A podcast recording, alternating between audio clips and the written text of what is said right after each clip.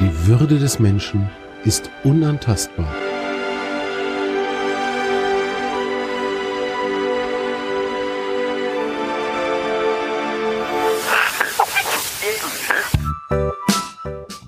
Artikel 1. Plaudereien über Respekt, über Achtung und über die Frage, wie wir all das in unserem Alltag leben können. Mit Michael Barkow und Dimo Tapkin.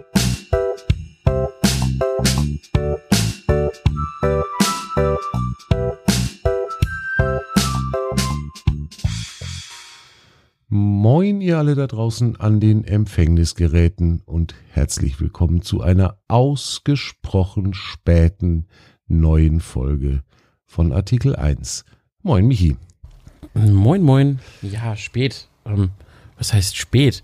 Das Beste kommt immer zum Schluss oder so ähnlich. Ne? Also wir haben uns einfach Zeit gelassen. Wir haben uns Zeit gelassen, wir haben es in uns arbeiten lassen und weil wir auch im verstrichenen etwas mehr als halben Jahr beide spontan auch ein bisschen schüchtern geworden sind, haben wir uns auch nicht alleine an die Mikros getraut, sondern haben uns moralische Unterstützung dazu gehabt. Hallo, liebe Judith, grüß dich. Hallo. So, und jetzt müssen wir kurz mal aufklären, wer ist Judith und warum ist die bei uns im Podcast? Michael, erzählst du mal? Ja, ähm, vielleicht sollten wir erstmal zum Thema kommen an der Stelle. Wir haben uns lange überlegt, was könnten wir denn machen, was wäre denn sinnvoll, was, worauf hätten wir denn Bock? Und dann habe ich irgendwann mal in die Runde geworfen, du, jetzt ist so viel mit äh, hier diesem Corona gewesen. Wie wär's, wenn wir doch mal über unsere Erzieher sprechen? Wir hatten ja in der letzten Folge, wer sich noch dunkel dran erinnert, eine Lehrerin dabei. Jetzt wäre das doch mal auch schön, die Erzieher aus dem Kindergarten ähnliches zu, äh, Worte zu kommen zu lassen. Und zufälligerweise ist meine bessere Hälfte Erzieherin in einem Kindergarten und dann hat sich das einfach so ergeben, dass wir gesagt haben, hey, die holen wir damit rein, wenn sie Bock drauf hat. Und offensichtlich, sie ist dabei. Ihr habt mitbekommen, sie hat Bock drauf. Was für ein wunderbar, wunderbarer Zufall, dass du eine Erzieherin zu Hause sitzen hast. Judith, ich freue mich tierisch, äh, dass du dir die Zeit genommen hast, dass du Lust hast, mit uns mal einfach ein bisschen über deine Arbeit zu quatschen als Erzieherin und über das, wie du so die Zeit erlebst oder dein, auch die Entwicklung im Umgang untereinander. Artikel 1 ist ja immer thematisch oder inhaltlich so ein bisschen drauf ausgerichtet, ein bisschen genauer drauf zu schauen, wie gehen die Menschen miteinander um, wie tun sie es aktuell in unserer Wahrnehmung, wie würden wir uns es vorstellen und wie würden wir es uns wünschen und wie groß ist die Schere zwischen diesen beiden äh, Bereichen. Und da jetzt mal einfach von dir aus der direkten, aus dem direkten Erleben rauszuhören oder erzählt zu bekommen, wieso Arbeit in einer, ja, was ist es, Kindertagesstätte, Kindergarten? Was Kindergarten. In, in, einem Kindergarten, ähm, wie sich das so für euch oder für dich darstellt. Da bin ich sehr gespannt, bin ich tatsächlich sehr, sehr neugierig. Und ähm, da kommen wir eigentlich dann auch schon, ähm, können wir langsam schon ein bisschen, ein bisschen mal dich ans Ausfragen oder an, ans Antworten kriegen. Wie lange machst du das jetzt schon als Erzieherin? Ja, mit der Ausbildung zusammen sind es jetzt schon über 20 Jahre, dass ich im, mhm, in dem okay. Beruf arbeite. 20 Jahre ist eine Ansage, das heißt, du kannst wirklich auf, auf das, was man so Berufserfahrung nennt, zurückgreifen und davon auf eine ganze Menge. Bist du immer in der gleichen Einrichtung gewesen oder hast du gewechselt zwischen, zwischen den Einrichtungen oder wie, wie läuft sowas üblicherweise in Erzieherkreisen ab? Ja, am Anfang in der Ausbildung fährst du durch verschiedene Einrichtungen beziehungsweise machst Praktikas. Wir mussten noch zwei Jahre überhaupt erstmal an zwei verschiedenen Einrichtungen Praktikums machen. Mhm. Und dann während der Schulzeit, die zwei Jahre war, mussten wir auch immer wieder Blockpraktika machen. Und dann hast du nochmal ein ganzes Jahr Anerkennungsjahr, da machst du nochmal in einer Anrichtung ein Praktikum. Und erst dann darfst du tatsächlich selbstständig ans Kind mhm. oder an das Klientel. Dann wirst du auf die Menschheit losgelassen. Genau. okay. Jetzt ist ja der Beruf der Erzieherin rein aus finanzieller Sicht, wenn man das immer so mitkriegt. Und gerade das ist ja in den letzten Jahren, jetzt seit die Pandemie losgegangen ist, immer auch mal in die Wahrnehmung der breiteren Öffentlichkeit gerutscht. der ist finanziell gesehen nicht wirklich attraktiv. Was hat dich damals, als du dann irgendwann dir überlegt hast, was will ich denn beruflich machen, was hat dich bewogen zu sagen, ich werde Erzieherin? Ja, eigentlich, dass ich gerne mit Kindern oder auch mit Menschen gearbeitet habe. Ich am Anfang mit behinderten Erwachsenen gearbeitet, bevor ich in den Kinderbereich gewechselt bin. Mhm. Und ja, für mich war einfach keine Option, irgendeinen Bürojob zu machen oder eine Arbeit, die jeden Tag gleich ist, wo ich jeden Tag das Gleiche machen muss. Also sowas wie und, dein äh, Mann und ich. Ja, genau. War jetzt nicht der Traum meiner schlaflosen Nächte. Und drum war dann so bei den ganzen Möglichkeiten, die du da so als Jugendlicher, als Berufsmöglichkeiten kriegst, war das das, was mir am meisten zugesagt hat und wo ich mir gedacht habe, das probiere ich jetzt aus. Also ich wollte jetzt nicht von klein auf unbedingt immer Erzieher werden oder Erzieherin werden. Mhm. Aber es war, denke ich, die richtige Berufswahl für mich. Und das sagst du auch mit 20 Jahren Rückblick immer noch ganz überzeugt, ja, war die richtige Berufswahl, ja. ich mache das gerne. Und ich mache das gerne, ja. Super. Das mhm. ist schön. Mit den Kindern arbeiten ist schön. Mit den Eltern nicht immer, wo wir wieder gerade beim Thema sagen, wären. Das klingt so, als käme da jetzt ein Aber um die Ecke. Ja, mit den Eltern ist es nicht immer ganz einfach. Meistens ist es mit den Kindern einfacher, aber mit den Eltern. Mhm. Ähm, kann ich mir sehr, sehr gut vorstellen, wenn ich so mitkriege, wie das ähm, bei meiner Tochter in der Schule teilweise auch unter den Eltern oder in Elternkreisen so abgeht, was ich bisschen am Rande mitbekomme. Das wird bei Eltern von Kindergartenkindern nicht deutlich anders sein. Mm.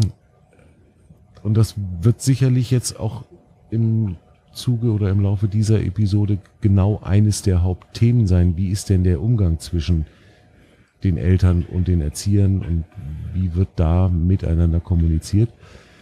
Hat sich da in den 20 Jahren, die du das jetzt machst, was verändert oder ist das immer schon eher konfliktbehaftet gewesen? Ich finde schon, dass sich was verändert hat. Generell sind die Eltern sehr viel fordernder geworden. Mhm. Sehr viel. Sie wollen viel mehr Mitspracherecht haben. Ähm, verlangen auch vom Kindergarten viel mehr Sachen, die jetzt vor 20 Jahren einfach noch selbstverständlich waren. Also mhm. was die Kinder einfach als, wir sagen immer die Basics, die die Kinder mitgebracht haben, die jetzt oft sehr vernachlässigt sind mhm. und die die Eltern dann aber auch oft als Aufgabe des Kindergartens sehen, was wir nicht so sehen. Okay, das heißt, Erziehung soll gerne ein bisschen abgegeben werden an euch. Jetzt ist ja die Berufsbezeichnung Erzieherin. Liegt nahe, dass man auf den Gedanken kommt, aber sagen wir mal so, die, der Grundschliff, den sollt ihr auch gleich noch mit übernehmen, oder? Ja, es ist schon einfach, es wird immer mehr gefordert. Also sie sehen viel als unsere Aufgabe, gar nicht mehr als ihre eigene Aufgabe, sondern mhm. ich finde sowieso die Berufsbezeichnung Erzieherin gar nicht so schön. Ich weiß, viele legen da ganz viel Wert drauf. Ich fand die alte Kindergärtnerin viel schöner. Für mich hat Gärtnerin immer sowas mit Pflänzchen und Ziehen und also Erzieherin hat eher was mit Ziehen zu tun mhm. und das andere hat was mit Pflegen und Hegen zu tun und den, die Kinder unterstützen. Der Kindergarten, also ich kann jetzt nur vom Kindergarten sprechen, der Kindergarten ist ja eigentlich familienergänzend. Mhm. Wir nehmen mittlerweile sehr viele äh, familienersetzende Aufgaben wahr. Ob mhm. das Sauberkeitserziehung ist, ob das so einfache Dinge wie Naseputzen ist. Bei uns kommen Kinder, die können mit drei noch nicht mal selbstständig einen Joghurt essen oder sowas. Oh, okay. Das ist manchmal sehr herausfordernd. Mhm. Und mit Corona sind die Defizite tatsächlich sichtbar noch mehr geworden. Genau diese, diese Grunderziehungsdefizite oder, oder auch Defizite im, Generell. im sozialen Miteinander? Generell sind mhm. die Defizite sehr viel mehr geworden. Also ja, so Kinder hast, die einfach mit drei, vier noch nicht wirklich reden können, die nicht sauber sind mit vier, hm. die in den Kindergarten kommen und noch nie aus dem Glas getrunken haben. Ja. Wow, okay. Das ist schon. Das klingt so ein bisschen so nach dieser, nach dem, was man dann so in den, in den Medien irgendwie mitkriegt, wenn es heißt, äh, die, für die Kinder ist, sind diese zweieinhalb Jahre Pandemie, die wir jetzt ja schon hinter uns haben, oder fast zweieinhalb Jahre, ähm, ein Rieseneinschnitt gewesen. Da denkt man an, an sagen wir mal, an Schulbildung, man, man denkt eventuell an den Sportverein, in dem eventuell man nicht mehr spielen kann. Und dann kommst du jetzt mit sowas um die Ecke. Ähm, das macht mich ja, gerade ein bisschen ja sprachlos. man muss ja auch klar sehen, wenn du so ein vierjähriger Zwerg bist, dann waren zwei Jahre Corona-Pandemie einfach dein halbes Leben. Mhm. Und nachdem man sich an die ersten zwei Jahre seines Lebens wahrscheinlich relativ wenig erinnern kann, war dein ganzes Leben geprägt von halte Abstand, geh nirgends hin, mhm. steck keinen an, lass dich nicht anstecken, die Oma darfst du nicht besuchen, deine Freunde darfst du nicht besuchen. Ähm, was haben die Kinder gelernt? Sozial kann da nicht so viel mhm. gelernt werden, wenn du so ein vierjähriger Stöpsel bist. Ja. Das ja, macht mich gerade tatsächlich ein bisschen, bisschen sprachlos. Ähm, was, was mich an der Stelle interessieren würde, ist einfach auch, wie ist denn der Umgang mit von den Eltern, klar, es ist anspruchsvoller geworden, das hast du schon gesagt in den letzten 20 Jahren, aber wie ist das, wenn du jetzt die Zeit vor Corona betrachtest und dann jetzt während Corona und ich sag mal jetzt so die aktuelle Zeit, dieses gefühlte Prä-Corona, also nach Corona, wie hat sich das denn entwickelt? Wie war es vorher? Wie ist es jetzt? Ich muss ehrlich sagen, da bin ich so ein bisschen überfragt, weil unsere Einrichtung, also ich arbeite in einer sehr kleinen Einrichtung und unsere Eltern haben immer wahnsinnig gut mitgearbeitet und sind auch jetzt uns sehr zugetan und sind sehr vertrauensvoll in das, was wir tun. Aber von anderen Einrichtungen hört man es halt schon, dass die Eltern nicht sehr kooperativ sind und nicht die Maßnahmen alle so sehen. Oder aber auch die Eltern haben einfach vergessen, was vorher war. Die kommen, schmeißen ihre Kinder da rein, sagen nicht mal Grüßt Gott. Also wie gesagt, bei uns ist das jetzt Gott sei Dank nicht so. Mhm. Aber es, man hört es aus anderen Einrichtungen, dass es eher schwierig war, auch die Sache mit den Testungen, die wir dann ja regelmäßig machen mussten dass das boykottiert wurde, dass das, ja, also bei uns war es schon schwierig, weil die Kinder einfach ganz viel gefehlt haben, auch wo sie kommen durften. Mhm. Aber beim anderen mussten wohl die Eltern auch sehr dagegen gearbeitet haben. Aber da kann ich nicht von uns sprechen. Wir haben sehr kooperative Eltern, mhm. wo ich mhm. sehr dankbar dafür bin. Ja. Die euch tatsächlich auch unterstützen und euch hoffentlich auch keine keine Vorwürfe machen oder Knüppel in den Weg schmeißen oder so? Zumindest nicht bezüglich der letzten Corona-Zeiten. Also hm. da geht's dann eher individuell um ihre eigenen Kinder. Das wäre aber mit oder ohne Corona so gewesen. Hm, okay. Meinst du, dass da Unterschiede sind? Du bist ja jetzt, du hast gerade gesagt, in einer sehr kleinen Einrichtung und dann auch noch in einer verhältnismäßig kleinen Stadt. Ähm, meinst du, dass das in Großstädten nochmal eine andere Hausnummer ist oder hat das mit, mit Großstadt oder auf dem Land nicht wirklich was zu tun? Ich weiß es nicht. Muss ich wirklich so sagen? Ich weiß es nicht. Also habe ich einfach keine Vergleiche.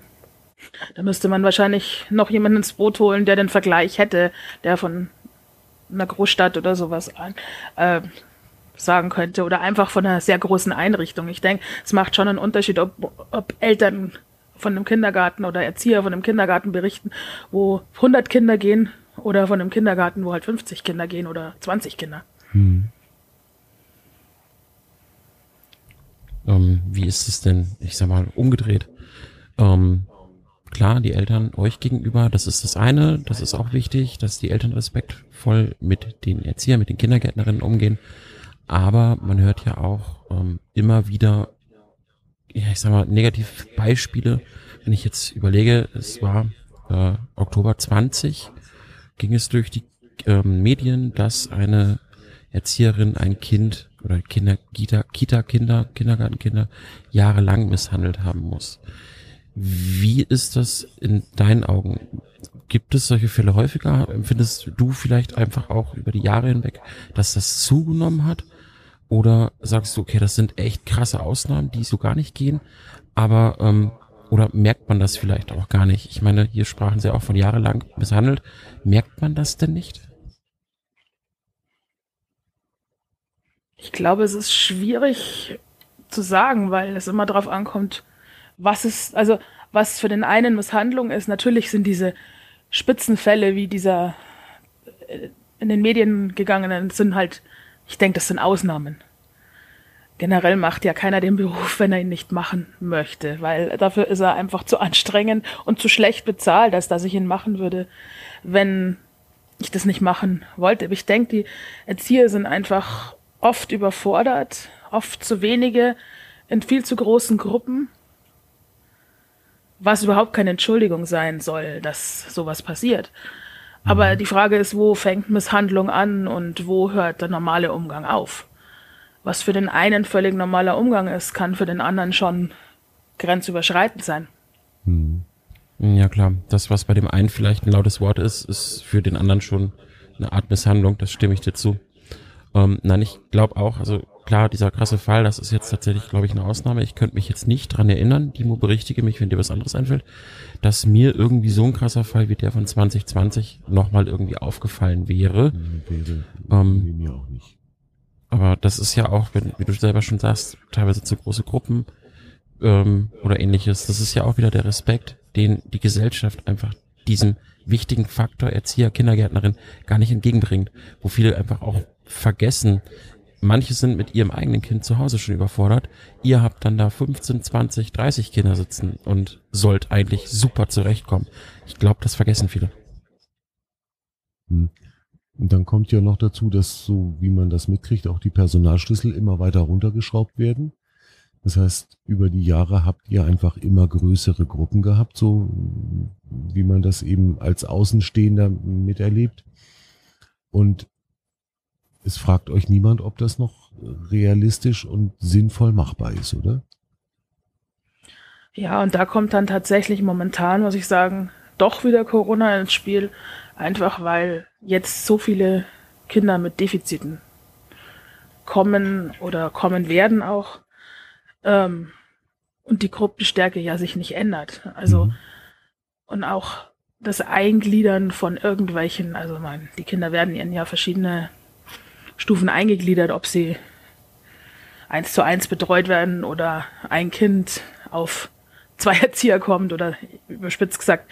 Aber es ist halt ganz schwer. Die Kinder haben oft keine Diagnosen, aber trotzdem ganz große Mängel und mhm. brauchen eigentlich viel mehr Aufmerksamkeit, wie wir dann zu zweit in einer 25 Kinderstärke Gruppe eigentlich geben können. Mhm. Das heißt, es wird von euch eigentlich etwas verlangt, was ihr gar nicht zu leisten in der Lage seid. Ihr könnt das gar nicht abfedern. Ähm, sehen eure, also die Eltern eurer Kinder das auch so und ähm, unterstützen euch dann da oder oder liefern die trotzdem die Kinder einfach ab bei euch und sagen hier es ist euer Job jetzt macht das mal du sagst ja eure Eltern in, in eurer Einrichtung sind sehr, sind sehr hilfsbereit, sind sehr zugewandt. Ähm, sehen die dann auch eure, euer Dilemma oder das dann vielleicht doch nicht so genau? Ich glaube, die Eltern haben gar nicht die Möglichkeit, dieses Dilemma zu sehen. Hm. Für die Eltern ist es, ähm, es ist ja immer noch so, dass man sagt, ja, die Erzieherinnen, die sitzen ja nur rum und spielen und trinken ja einen Kaffee. Also dieses Klischee besteht ja immer noch. Mhm. Aber wenn ich da eine Gruppe mit 25 Kindern habe und der eine macht mir in die Hose und den muss ich umziehen gehen und der nächste hat die Windel voll und der dritte braucht vielleicht, möchte gerade mit dir basteln und dann stehen immer noch 21 Kinder in dem Moment da und haben eigentlich keinen Erwachsenen, der ansprechbar ist. Mhm. Weil du einfach, ich kann den ja nicht mitten in der Gruppe zum Beispiel umziehen ich muss ja mit dem rausgehen. Das heißt, es ist schon eine Betreuungskraft draußen. Dann hat die mhm. restliche, die restlichen Kinder sind noch mit einem in der Gruppe und man hat ihn ja auch nicht mal in drei Sekunden umgezogen, mhm. sondern es dauert ja. Dann möchtest du ihnen ja auch noch lernen, dass sie, dass sie sich selbstständig umziehen. Man möchte ihnen Selbstständigkeit beibringen. Mhm. Das heißt, man muss sich Zeit nehmen, dass sie selber aus ihrer Hose kommen. Es dauert halt auch. Das ist manchmal ganz schöne, ganz schöne Grätsche und dann ist vielleicht noch mal ein Mitarbeiter krank. Mhm. Oder zwei. Und du hast die Kinder ja trotzdem. Aber die, das, das sehen ja die Eltern nicht. Das ist ja nichts, das, das kann man auch den Eltern nicht angreifen. Ich denke, für die Eltern ist es, die zahlen das Geld und die, wir sind der Dienstleister für sie und sie erwarten, dass das halt funktioniert. Mhm. Aber Dilemmas können sie gar nicht sehen. Ja. Kann es auch sein, dass sie es vielleicht manchmal auch einfach gar nicht sehen wollen? Ich meine, ihr sprecht ja mit den Eltern, ihr seid ja im Dialog, ihr habt ja durchaus auch die Möglichkeiten, dass ihr den Eltern aufzeigt, hier, da haben wir vielleicht bei deinem Kind noch Defizite oder da gab es heute ein bisschen Knatsch. Wollen die Eltern das vielleicht auch gar nicht sehen? Interessiert sie vielleicht einfach auch gar nicht? Ja, die gibt's bestimmt auch, aber ich glaube, manchmal ist die Vorstellungskraft auch, auch gar nicht so groß. Was, was ist in so einer Gruppe? Wie läuft so ein Tag ab? Ich habe schon oft gesagt, man müsste die Eltern eigentlich alle mal hospitieren lassen. Dazu bräuchte man aber ein Fenster, wo sie von außen reinschauen können, wo die Kinder sie nicht sehen, weil in dem Moment die eigenen Kindern vor allem ja ganz anders sind, wenn jemand Fremdes in der Gruppe sitzt. Mhm. Du bräuchtest, du, man müsste die mal gucken lassen, wie, die, wie auch ihre Kinder sich oft zu verhalten, weil sie können das ja oft gar nicht glauben, wie ihre Kinder auch im Kindergarten sind. Sei es im Positiven oder im Negativen. Also ich glaube, es fehlt einfach einer Otto Normalverbraucher Mama oder einem Otto Normalverbraucher Papa einfach der Einblick, den er ja gar nicht haben kann. Also es, es geht ja gar nicht. Und ich glaube, es macht es einfach schwer. Ich glaube, da bewegen wir uns einfach oft auf verschiedenen Wegen, die gar nicht zusammenkommen können. Mhm. Ja, klar, ihr macht das, und, ihr macht das halt beruflich und äh, ich glaube ganz sicher auch, dass die Kinder in der Kindergartengruppe oder in der Kitagruppe äh, sich anders verhalten, als sie das dann zu Hause im, in, im Familienrahmen machen. Da bin ich mit ziemlich Ja, und die Eltern wollen sicher. natürlich, Entschuldigung, die Eltern wollen natürlich für ihr Kind immer das Beste. Und dann ist das Kind halt der Mittelpunkt der Eltern. Und das auch dann zu akzeptieren, ja, mein Kind ist aber jetzt nicht der einzige Mittelpunkt, sondern mhm. es gibt ja viele Mittelpunkte dann, für jedes Elternteil schwebt ein anderer Mittelpunkt. Ja, genau. Und das, das wird es in eine Gruppenstruktur, da gibt es ja noch Gruppenstrukturen, ähm, wer nimmt welche Position ein. Dann machen die auch wieder untereinander aus, wo stehe ich, wer bin ich, welche Personalität habe ich, wo, wie sehen mich die anderen, mhm. wo möchte ich sein, wer möchte ich sein. Das machen die Kinder untereinander aus, da kann man sich gar nicht so viel einmischen, aber die Eltern würden es gern einfach ja, bestimmen oder ja, genau das ist mitentscheiden. Ja ein ganz, ganz entscheidender Punkt, warum Kindergarten so wichtig ist, dass eben genau dieses Lernen, wie finde ich mich in einer Gruppe zurecht, das kann ja nur in, in so einer Einrichtung passieren, es sei denn, man hat zu Hause eine Familie mit acht Kindern, aber das haben ja die wenigsten. Mhm. Und ich behaupte, selbst dann ist das eine ganz andere Struktur als im Kindergarten. Absolut. Das ist immer was anderes mit fremden Kindern. Na klar. Und ich meine, wenn ich, wenn ich jetzt mal an, an mich denke, ich schaue mir das bei meiner Tochter an, das ist, die ist zu Hause immer anders als mit den Kindern im Kindergarten. Ich denke, das ist auch das, was viele Eltern einfach übersehen, dass mein Kind nicht immer mein Kind ist, ähm, zu Hause ist eine ganz andere Struktur, da ist, da sind die Regeln anders definiert, strukturierter. Im Kindergarten herrschen, so schätze ich zumindest ein von außen, ganz andere Regeln. Da sind zwar auch Regeln da, aber vielleicht läuft es doch anders als zu Hause. Ist vielleicht hier und da ein bisschen offener, freier. Das ist, glaube ich, auch ein Faktor, der damit reinspielt. Hm, unbedingt. Also ganz, ganz klar läuft das im Kindergarten oder in irgendeiner anderen Gruppe auch anders ab und da müssen, denke ich, die Kinder auch einfach lernen, damit umzugehen und, und sich damit zu arrangieren und, und dann eine, äh, ein, ein Umgehen miteinander zu finden, mit dem alle klarkommen können. ist für die Eltern manchmal ganz schön schwer. Mhm. Vor allem, wenn das eigene Kind dann mal wieder irgendwie Streit hat mit einem anderen oder es ist hingefallen und hat irgendwelche Blessuren. Mhm. Da sind manche Eltern ganz empfindlich, obwohl vielleicht entweder gar keiner was dafür kann oder auch das eigene Kind mit beteiligt war in der Situation. Mhm. Das ist für die Eltern oft schwieriger wie für die Kinder. Das kann ich mir lebhaft vorstellen, ja. Das glaube ich sofort. reden die Eltern dann mit euch über solche, über solche Situationen oder bleibt das, bleibt da vieles im, im Ungesagten hängen und, und wird einfach dann so ein bisschen, naja, ist halt so totgeschwiegen? Hm. Unterschiedlich. Kommt wieder auf den Typ der Eltern an. Die einen kommen wegen jedem Mini-Gratzer und wegen jedem Mini-Problemchen und beschweren sich und lamentieren und mhm. ähm, möchten auch gar nicht hören, dass ihr Kind da auch irgendwie beteiligt war und warum und wieso, sondern es hat nur einen blauen Fleck und das kann nicht sein, dass das schon der dritte diese Woche ist und und andere sagen, ja, es ist Kindergarten und sie müssen es miteinander ausmachen.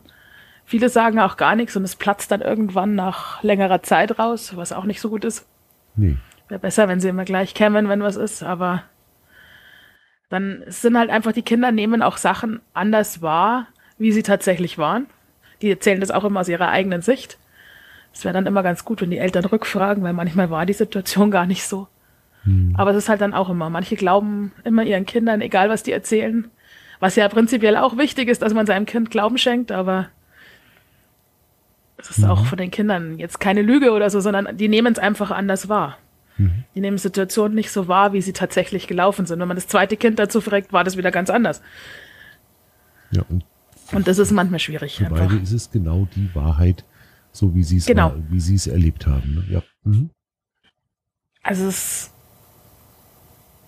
wird schon wahrgenommen, denke ich. Es ist, es ist auch, man merkt schon immer die Zufriedenheit oder Unzufriedenheit der Eltern es ist total blöd, es jetzt an irgendwelchen Mitbringsel oder so festzumachen. Aber es gab Jahre, da haben die Eltern, also eher noch so anfangs meiner meiner Berufslaufbahn, da sind die zu Weihnachten oder so immer mit ewig vielen Sachen gekommen, ähm, was es ja gar nicht braucht. Und dann gab es jetzt mal ein paar Jahre, wo gar nichts mehr war, also dass du teilweise nicht mal ein Danke gehört. Und jetzt, also ich kann jetzt nur von uns auch wieder reden, jetzt nach Corona kamen sie und wenn es nur ein kleines Blümchen war, aber sie haben sich schon immer sehr bedankt. Darum sage ich, wir haben sehr wertschätzende Eltern bei uns. Aber ich weiß natürlich nicht, ob das bei uns Einzelfall ist oder auch der Elternbeirat, der sich dann mal bedankt hat mit Blümchen oder dass sich die Eltern zusammengetan haben und einfach eine Kleinigkeit. Ich meine, wir dürfen ja eh keine großen Geschenke annehmen, aber einfach, es geht ja nur um die Wertschätzung, ob es jetzt ein eine Karte ist oder ein Blümchen oder sowas. Das hat, denke ich, wieder zugenommen. Oder auch bei den Elterngesprächen, dass die Eltern wieder, wieder sagen, dass sie finden das toll und das Kind fühlt sich wohl bei uns. Also wir sagen eh immer, der größte Lohn ist immer, wenn die Kinder irgendwie irgendwelche netten Sachen bringen oder uns entgegenkommen oder eine mal umarmen oder wo du halt einfach merkst, das Kind fühlt sich wohl. Das ist, sagen wir mal, das ist viel wichtiger wie alles andere. Mhm.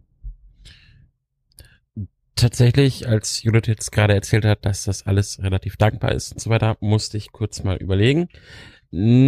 Bei uns gibt's tatsächlich auch manchmal Eltern, die dann wirklich auch zum Elternbeirat kommen und Dinge fordern, wo ich auch sage, Leute, wenn ihr mit ein bisschen gesundem Menschenverstand diese Frage nochmal stellt, dann fällt euch selber auf, dass das gerade eigentlich ein bisschen bescheuert ist, was ihr da möchtet. Es ist ja, es ist leider so. Es, es gibt ganz oft auch Sachen, wo ich mir so denke, okay, wenn, wenn du jetzt in der anderen Position würde, wärst, würdest du diese Forderung auch haben wollen? Und ganz oft ist es so, dass man dann hinterher sagen muss, nein, gerade jetzt in der Corona-Zeit habe ich es erlebt, dass ähm, es gab die Vorschriften mit, die Kinder müssen getestet kommen und einen Testnachweis nachbringen, mitbringen oder ähnliches, wo es tatsächlich Eltern gab, die gesagt haben, nö, mach ich nicht. Ähm, und sich dann aber beschwert haben beim Elternbeirat, dass die Kinder nicht in den Kindergarten durften. Wo ich sage, ey, das ist einfach geltendes Recht. Gerade der Kindergarten handelt hier, um sich und andere zu schützen, um auch die anderen Kinder zu schützen, die anderen Eltern, Eltern, anderen Familien. Ähm, mach doch einfach mal jetzt hier das Ding mit. Es ist gerade Vorschrift, wir können es nicht ändern. Mach doch einfach mal. Und dann gab es aber auch Eltern, da muss ich jetzt ein bisschen grob die Struktur beschreiben. Bei uns ist es so, dass du eine ähm, im Kindergarten eine Tür hast, die in den Garten führt, dann hast du irgendwie so, lass es 15 Meter sein, 20 Meter sein, bis zum Haupteingang. Und während der Corona-Zeit war es jetzt so, dass die Kinder am Haupteingang abgegeben wurden. Aber Maskenpflicht auch im Garten des Kindergartens. Und dann gab es Eltern, die tatsächlich einfach nur ihre Kinder an der Haupttür abgegeben haben, weil sie die Maske nicht aufsetzen wollten und haben gewartet, bis das Kind oben war. Oder teilweise sogar gar nicht gewartet. Kind war im Garten, zack, weg. Und das sind so Situationen, wo ich mir sage, ey, du als Elternteil hast die Verpflichtung, dein Kind bis zur Übergabe an den Kindergarten, bis der Erzieher das bewusst gesehen hat, ähm, zu begleiten. Aber es gibt immer wieder Fälle, auch jetzt nach Corona, wo Eltern tatsächlich ihr Kind einfach am Kindergarten absetzen und weg sind. Ähm, so dass sich die Erzieher bei uns tatsächlich schon genötigt gefühlt haben zu sagen, okay, wir müssen jetzt ein Schreiben raushängen, ihr bringt bitte euer Kind und sucht einmal den Blickkontakt zu uns, damit wir wissen, das Kind ist da, weil die Eltern einfach wieder gehen. Und das ist meiner Meinung nach überhaupt nicht wertschätzend. Weder dem Erzieher gegenüber noch meinem eigenen Kind gegenüber, weil ich sie einfach nur abstell und weg bin. Und das ist tatsächlich das, was ich auch immer wieder erlebe. Die gibt's im Kindergarten auch. Das sind dann die Mamas, die mit dem Handy am Ohr in den Kindergarten kommen und ihr Kind neben dem Telefonieren quasi zum Anziehen nötigen und mit dem Handy am Ohr auch wieder verschwinden, ohne ihrem Kind mal eine Minute zuzuhören. Wow. Das ist dann die Wertschätzung dem Kind gegenüber. Mhm. Ähm, das Kind wird nur abgeholt. Zack, zack, zack. Ich habe gar keine Zeit für dich. Komm, steig ein. Und also das kannst du beobachten bis ins Auto raus. Das ist nur zack, zack. Ich mhm. kann verstehen, dass es in einigen Kindergärten mittlerweile ein Handyverbot gibt. Ja. Ich kann andersrum auch verstehen, dass es unter Umständen an irgendeinem Tag in so einem Kinderleben mal einer Mutter wirklich so extrem irgendwas unter Nägeln brennt, dass es nicht anders geht, kann ich auch verstehen. Ähm, aber wenigstens kurz zu sagen, komm Schatz, ist heute alles stressig, mach mal, das müsste schon machbar sein, oder? Also da muss ich tatsächlich sagen, ich meine, du kennst meinen Job, wir machen mhm. mal das gleiche. Ähm, ich habe auch Tage, wo ich sage, ey, Kind, jetzt bitte sieh mal gerade zu, ich habe gleich noch einen Kundentermin, ich habe noch ein Gespräch, tut mir leid, konnte ich nicht verhindern. Aber ich bin der Meinung, diese fünf Meter in den Kindergarten rein und diese fünf Meter aus dem Kindergarten raus, brauche ich dieses Smartphone gerade nicht. Ich muss nicht durchgehend erreichbar sein. Jeder, der da am Gegenüber sitzt, entweder bin ich gerade nicht im Dienst, weil ich eh Freizeit habe, dann kann nicht so dringend sein, dass ich nicht mein Kind betreuen kann. Mhm. Oder ich sage, okay, ich mache das jetzt gerade in einer kurzen, knappen Pause, mein Arbeitgeber ist so kulant, dann habe ich aber in diesem Moment, und sei es nur diese 30 Minuten, 40 Minuten, das Handy wegzulegen. Es kann nichts Wichtigeres geben als mein Kind und dem Kind und dem Erzieher, der das Kind den ganzen Tag betreut hat, die Wertschätzung gegenzubringen und anzuschauen, zu sagen, hallo, hier bin ich, Kind, wie geht's dir? Schön. Jetzt muss ich weiter meine Sachen machen. Bin ich der Meinung bin ich ja sofort bei dir. Ich habe jetzt gerade versucht, mal ein bisschen nett zu sein. Das hat wieder nicht funktioniert. Ähm, ich versuche es gar nicht erst. Ja, ist ja gut. Nee, also es ist das natürlich, ja auch. ich, ich unterschreibe das sofort. Ich, ich habe das ja auch nicht anders gemacht, äh, als mein Kind noch im Kindergarten war. Es ist ja auch die Wertschätzung dem Kind gegenüber, auch mal mit dem Erzieher vielleicht zwei Minuten zu reden oder wenn es nur eine Minute ist, zu sagen, war irgendwas, war alles in Ordnung, ist meinem Kind gut gegangen. Wie ist es dir gegangen, meinem Kind? Also es sind ja auch oft, es ist, mhm. man muss es böse sagen, es sind dann oft die gleichen Eltern und man hört dann am Telefon auch, dass es ein Gespräch mit irgendeiner Freundin ist oder sowas, wo ich mir dann denke, also es ist nicht so, wenn da mal einer kommt und sagt, hm, Entschuldigung, die sagen dann meistens sogar, Entschuldigung, ich muss nebenbei schnell telefonieren, es tut mir echt leid, ich schaff's nicht anders. Und dann ist Aber es, es okay, ist, oder? Ja, genau. Mhm. Ja. Aber es ist ja meistens nicht so, sondern es ist ja, es lässt sich ja eine gewisse Regelmäßigkeit feststellen. Hm, ja, ja gut, das ist aber, glaube ich, auch so eine, so eine Geschichte, die sich immer weiter durchzieht, habe ich zumindest das Gefühl, dass dieses, dieses ewige Kommunizieren, ähm, egal was rund um mich rum passiert, kom kommunizieren oder konsumieren ja fast noch schlimmer, ähm, das greift schon ganz schön um sich. Ja, und wenn ich mir angucke, wie viele Leute ich sehe, jetzt ganz blödes anderes Beispiel, äh, Handy telefonierend mit ihrem Hund spazieren gehen ähm, und keinen Blick auf den Hund halten, da möchte ich nicht wissen, wie das aussieht, wenn die mit ihren Kindern auf dem Spielplatz sind. Ja, es ist, denke ich, aber auch immer wieder, also es ist, es ist, ich weiß aber auch, wüsste aber auch nicht, wie man diese Leute belehren kann. Auf der einen Seite fordern sie vom Kindergarten, mein Kinder ist optimal zu betreuen, es ist äh, das Wichtigste in meinem Leben, aber dann kommen sie selber ums Eck und telefonieren, wenn sie das Kind abgeben oder abholen. Und das sind so Sachen, wo ich mir denke, okay, schade, da ist jetzt gerade ein Kind, da kannst du fast von ausgehen, das macht das in äh, 20 Jahren genauso. Mhm. Weil es das ja nicht anders kennengelernt hat. Und generell, wenn wir bei der Wertschätzung, bei dem Respekt untereinander, mit anderen Menschen, mit unserer Umwelt sind, wie soll so ein Kind denn ähm, außerhalb vom Kindergarten Respekt und Wertschätzung lernen, wenn nicht mal die Mama oder der Papa es beim, beim Abholen schaffen, fünf Minuten dem Kind zuzuhören? Hm, ganz genau. Frage mich dann auch, wie der weitere Abend oder der weitere Tag von so einem Kind abläuft. Wenn nicht mal die fünf Minuten beim Abholen Zeit dafür sind. Direkt vom Kindergarten zum Chinesischunterricht, dann weiter zum Reiten und zum Klavierunterricht und äh, abends muss dann noch Sushi kochen geübt werden. Dann das du aber waren jetzt ganz, ganz viele, ganz, ganz furchtbare Klischees hintereinander. Liebe, liebe Hörerinnen, liebe Hörer, ich weiß das.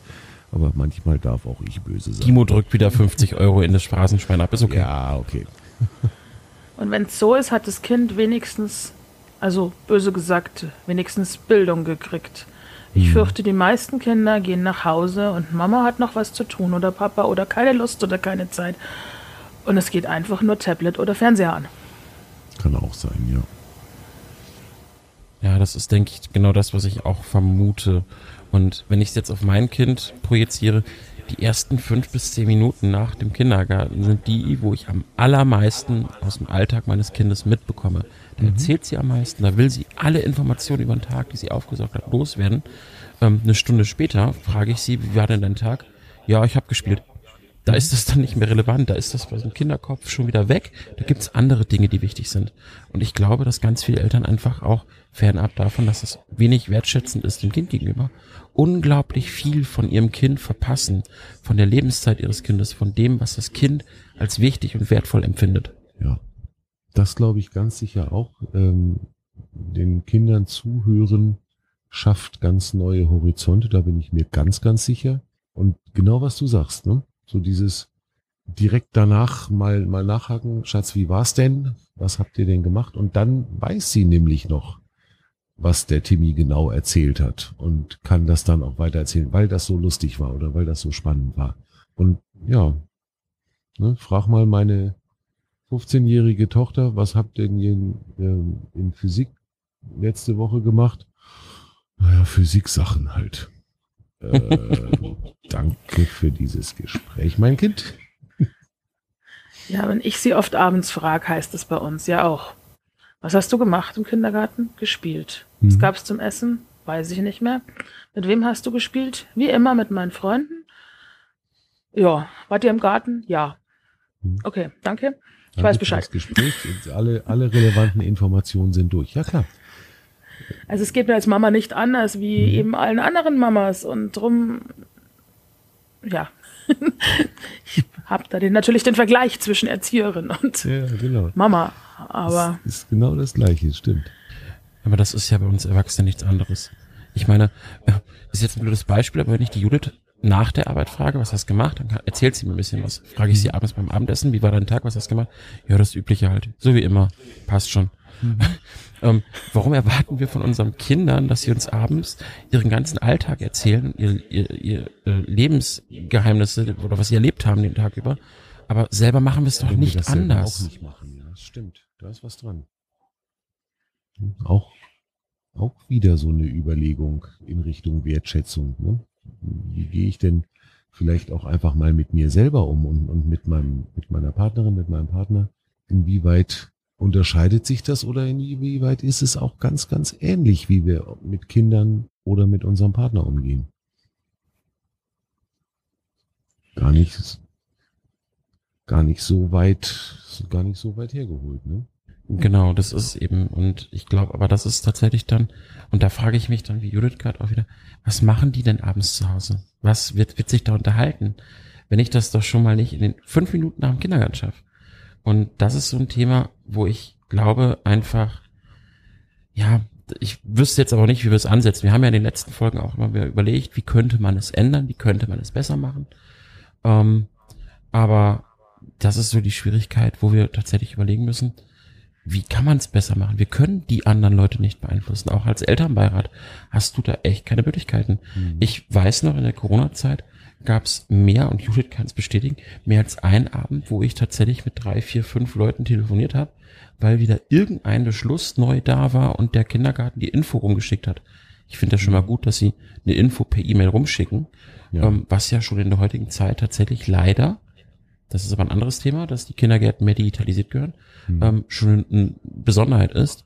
Aber trotzdem kriegen die Leute es nicht hin, zu sagen, ey, cool, Dankeschön, sondern es wird gleich der Elternbeirat angerufen und sich beschwert, dass da wieder irgendwelche Neuerungen sind. Mhm. Also ich denke, grundlegend ist es so, dass wir einfach das Problem haben, dass die Gesellschaft sich dorthin gehend ein bisschen ändern müsste, dass wir unseren Kindern mehr Respekt und Wertschätzung gegenübergeben, aber auch, und das höre ich so ein bisschen aus Judiths Sachen raus, ähm, hin und wieder die Erzieher mehr Respekt verdienen. Und sei es einfach nur gesellschaftlich mehr finanzielle Entlohnung für das, was sie da leisten. Man darf nicht vergessen, wir reden hier von fünf Tagen die Woche, von der der Großteil der Kinder die meiste Zeit mit den Erziehern verbringt, nicht mit den eigenen Eltern. Und ich denke, das ist einfach das, was viele hier nicht sehen oder nicht bedenken. Aber von Judith würde mich tatsächlich noch interessieren, so zum Abschluss. Wenn du einen Wunsch frei hättest, den du den Eltern gegenüber äußern könntest oder generell für den Kindergarten, was wäre das denn? So frei raus. Jetzt kommt Dimo, die, die gute Fee kommt jetzt runtergeschwebt und gewährt dir einen Wunsch. Bling, bling. Das ist aber schwierig. Das kann ich sogar nicht sagen. Du hast jetzt gar keinen Wunsch, den ich mir so erfüllen würde. Hm. Also wenn du wunschlos glücklich bist, dann war dieser ganze Podcast jetzt hier 45 Minuten für nichts, weil dann passt ja alles. Also ich denke, irgendein Schmerz wird es ja geben, wo du sagst, ey, da würde ich gerne ansetzen, das würde ich gerne ändern. Ja, ich glaube, dann muss man tatsächlich am Personalschlüssel rütteln. Mhm. Weil ich glaube einfach, ähm, der ganze Ausbildungs, das ganze Ausbildungsverfahren von Erzieherinnen auch, natürlich auch das Finanzielle ist da mit ein Punkt. Äh, man müsste den Beruf an sich, das würde ich mir wünschen, dass der Beruf an sich wieder attraktiver wird. Dass, dass, dass junge Leute auch ein Bestreben haben, ähm, diesen Beruf zu wählen. Da zieht aber dann auch wieder nach sich, dass man eben nicht böse gesagt immer mit einem Fuß im Gefängnis steht bei allem, was man tut, weil die Eltern einfach sofort mit dem Anwalt drohen oder einfach die Gesetze so streng sind, dass man bei vielen Dingen gar keinen Handlungsspielraum hat. Und ich finde einfach, es gehört mehr Personal in die Kindergärten, weil mhm. die Kinder, die fit sind, was immer weniger werden, die kommen da gut durch. Es bleiben die auf der Strecke, die Unterstützung brauchen. Und letztendlich bleiben trotzdem auch wieder die Fitten auf der Strecke, weil sie einfach viel zu wenig kriegen von dem, was sie vielleicht kriegen sollten. Mhm. Weil man die meiste Zeit damit beschäftigt ist, die Schwächeren vorwärts zu bringen. Ja. In welche Richtung auch immer. Die Und man möchte einfach auch als, Entschuldigung, aber auch als Erzieher möchte ich ja auch respektvoll mit meinen Kindern umgehen. Mhm. Es ist nicht sehr respektvoll, wenn ich immer nur sagen muss, wart mal schnell, wart mal schnell. Gleich, ich muss erst noch. Oder wenn man von einem Spiel, das man mit einem Kind macht, 20 Mal aufspringt, weil man gerade allein in der Gruppe ist und fünfmal die Türklinge geht. Mhm. Also das, auch das finde ich einfach eine Sache von Respekt, zwar den Kindern gegenüber, ja. dass ich aber gar nicht anders handhaben kann. Weil wenn die Klingel geht und jemand abgeholt wird, muss ich leider das Spielen aufhören für den Moment. Mhm weil ich das Kind abgeben muss. Oder wenn einer in die Hose gemacht hat, muss ich leider auch mit dem anderen Kind aufhören, weil dann muss ich den umziehen. Und ich finde, durch diese wenigen Erzieher auf meiner Meinung nach heutzutage viel zu viele Kinder, das ist vielleicht früher ganz gut so machbar gewesen. Aber wir haben es, also ich kann es nur von uns sagen, wir haben zwar einen tollen Kindergarten, aber sehr viele Handicap-Kinder, die einfach keine Diagnose haben. Okay. Und damit keine Handicap-Kinder sind. Mhm. Okay, gut. Ja, so kann man natürlich das Ganze auch handeln, ne? Das ist wie mit den Corona-Tests, ja. ne? Wenn wir nicht testen, dann haben wir kein Corona. Genau. Na, genau. Na, super. Aber ich denke, das ist doch zum Abschluss einfach zusammenfassend mehr Respekt, mehr Wertschätzung auch im finanziellen Sinne und einfach auch die Möglichkeit, dadurch dann aber auch die Möglichkeit, den Kindern mehr Respekt zu bringen. Genau. Heißt, wenn wir als Gesellschaft umdenken, dann wertschätzen wir auch gleichzeitig unsere Kinder viel, viel mehr, als wir es jetzt tun. Mhm. Das ist so eine alte Phrase, aber die Kinder sind unsere Zukunft. Natürlich. Und es wird immer Kinder geben. Im Idealfall schon, weil die nämlich eigentlich ziemlich cool sind. Meistens. Stimmt. Meistens, ja. Nein, die sind immer cool. Vielleicht sind wir nicht cool genug dafür. So wird's sein, ja. Das glaube ich, da hast du ganz schön recht. ja. Okay. Ich glaube, dann haben wir einmal so einen ganz guten Einblick in, in euren Erzieherinnen, Erzieheralltag bekommen. Oder gibt's irgendwas, was wir noch nicht angesprochen haben, was dir noch so auf der Seele brennen würde, Judith?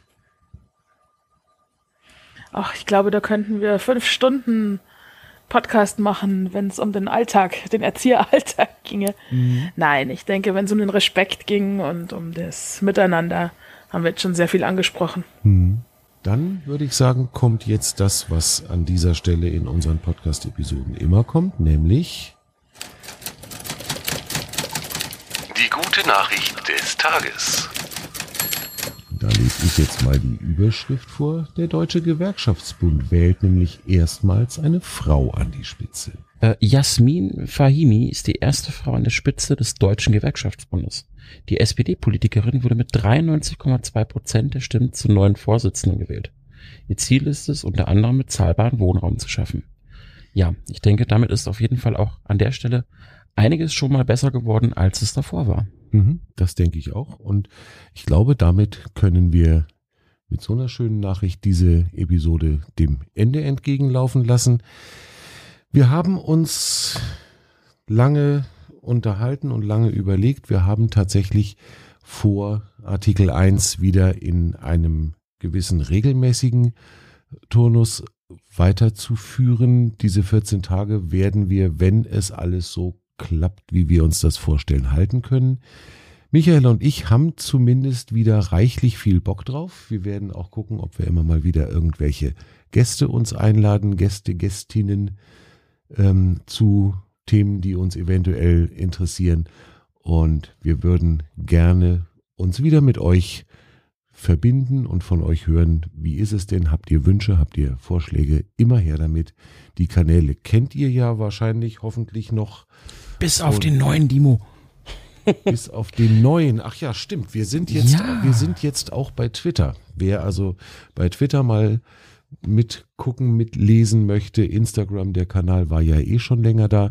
Jetzt dann auch bei Twitter völlig äh, gegenläufig gegen die allgemeine Meinung oder gegen den allgemeinen Trend, wo sie gerade alle zu Mastodon wechseln, geht Artikel 1 zu Twitter. Wahrscheinlich sind wir dann am Ende irgendwie die einzigen da und müssen das Licht ausmachen und die Tür abschließen.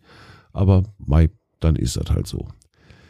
Liebe Leute, schön, dass ihr uns so lange die Treue gehalten habt und uns weiterhören mögt, auch wenn wir euch jetzt so lange haben darben lassen.